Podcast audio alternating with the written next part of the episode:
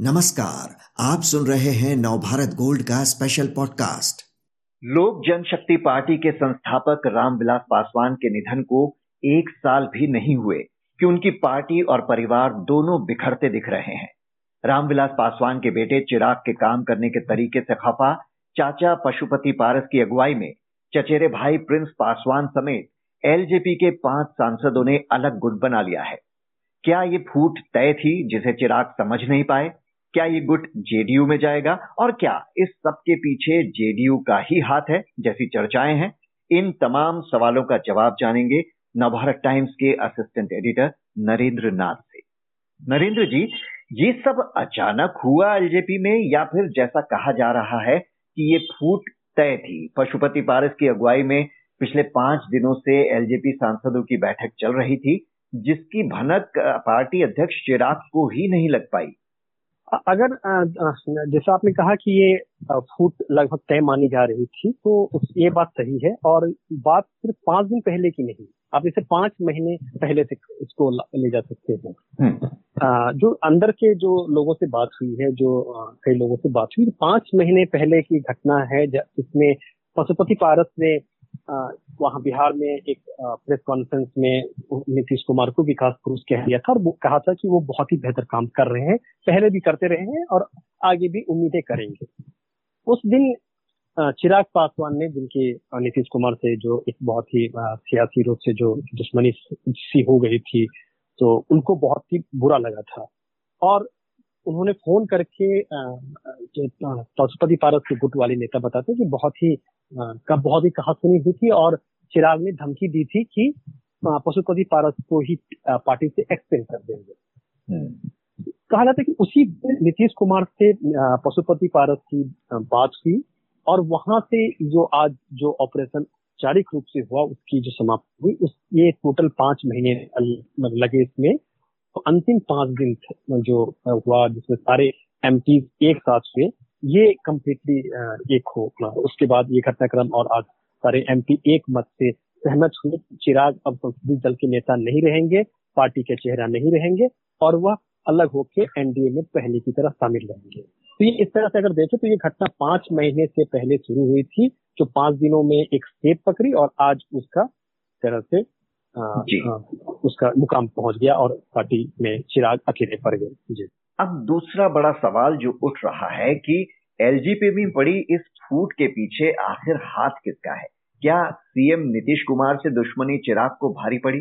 जिस तरह पिछले साल बिहार विधानसभा चुनाव में नीतीश के खिलाफ मोर्चा खोल दिया था उन्होंने जिससे जेडीयू को नुकसान भी उठाना पड़ा तो क्या उसी का बदला है ये? जेडीयू नेता तो कह रहे हैं कि चिराग ने जो बोया वो वही काट रहे हैं। खैर राजनीति में बयान बाजी अपनी जगह से लेकिन उस बयान के पीछे की राजनीति जो होती है वो असली कहानी है। हम्म। तो एक एक आस्पेक्ट ये है कि वो जो चिराग के जो पार्टी में जो फूट हुई है उसमें किसका बड़ा रोल है? लेकिन इससे थोड़ा सा और अगर आप बैक अगर पीछे जाएँ तो दस नवंबर पिछले साल जब जब से बिहार विधानसभा का परिणाम आया और नीतीश कुमार भले वो सीएम बने लेकिन उनके लिए बहुत ही राजनीतिक रूप से वो अपमानजनक था। कि वो बिहार में तीसरे नंबर की पार्टी बने। सबसे बड़े सबसे बड़ा दल आरजेडी बना दूसरे नंबर पे बीजे, बीजेपी रही और तीसरे नंबर पे पचास से भी कम उनकी सीटें आई तैतालीस सीटें आई थी और उसके बाद भी सीएम बने। तो कई लोगों ने कहा कि स्थिति के सीएम बने हैं मजबूरी के सीएम बने हैं और नीतीश कुमार को इन पिछले डेढ़ दशक में इस तरह क्या राज करने की उनको कभी मतलब वो इस तरह से आदि नहीं थे। हम्म। उस 10 नवंबर के बाद से ही अगर नीतीश कुमार की राजनीति को देखें तो बहुत ही अनयूजुअल तरीके से नीतीश कुमार ने कभी भी संगठन या पार्टी से इस तरह से सक्रिय और twenty four hours political mode में कभी उन्हें देखा नहीं गया था। आपने देखा होगा कि वो बीएसपी के एमएलए को तुरंत मर्ज कराया। एलजेपी का आज अगर जब जब पाँच एमपी के बारे में खबर आ रही है तो आपको आ, आ, हमारे बताइए जानने की एकमात्र एलजेपी का विधायक जीता था उस इलेक्शन में। हम्म। उसे भी अगले एक महीने के अंदर शामिल करा लिया। पाँच जो एमआईएम ओवैसी की पार्टी के एमएलए जो जीते थे वो लगातार नीतीश के संपर्क में आने की खबरें आई।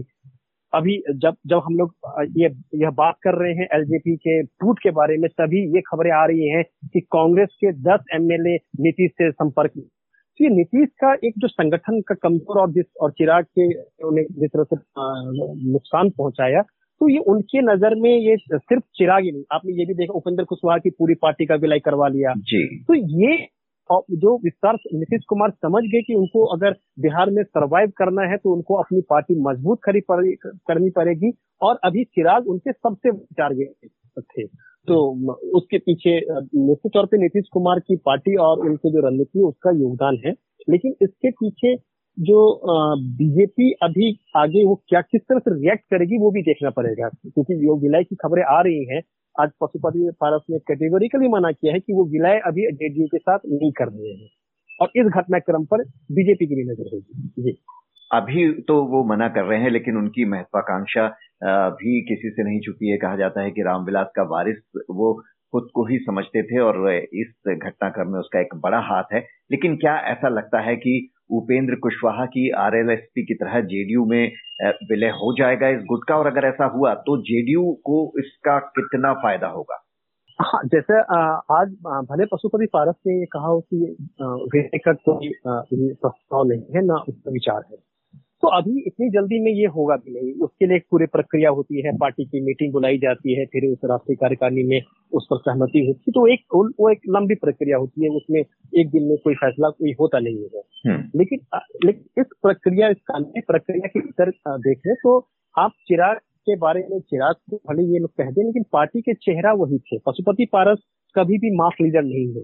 इन सभी जो पाँच जो एमपी अलग हुए हैं वो कहीं ना कहीं चिराग पासवान या रामविलास पासवान के नाम पर और या एनडीए में रहने के कारण स्वाभाविक रूप से वो जीते थे, जिनमें जिनमें किन्हीं का अपना कोई क्लॉट नहीं है। तो इनके लिए राजनीति में सर्वाइव करना जब अपने पास कोई, अपना वर्ग नहीं हो, है तो परस के लिए मुश्किल तो होगी और वो चाहेंगे किसी न किसी दल के साथ जुड़ के जो उपेंद्र कुशवाहा ने जो रास्ता अपनाया, वो देखें। लेकिन बीजेपी कितनी इस विलय के प्रस्ताव से सहज होगी? क्योंकि अगर ऐसा होता है तो आज की तारीख में देखें तो 21 एमपी जेडीयू के हो जाएँगे। बिहार में 40 एमपी हैं, जिसमें 17 बीजेपी के 16 जेडीयू के और एक कांग्रेस का था। तो अब और अगर पाँच एमपी विलय कर गया जेडीयू में एमपी जेडीयू के हो जाएँगे। तो अचानक जो लोकसभा विधानसभा चुनाव में जो बड़े भाई वाला तगमा नीतीश का खो गया था वो अचानक उसको फिर से रिगेन कर लेंगे।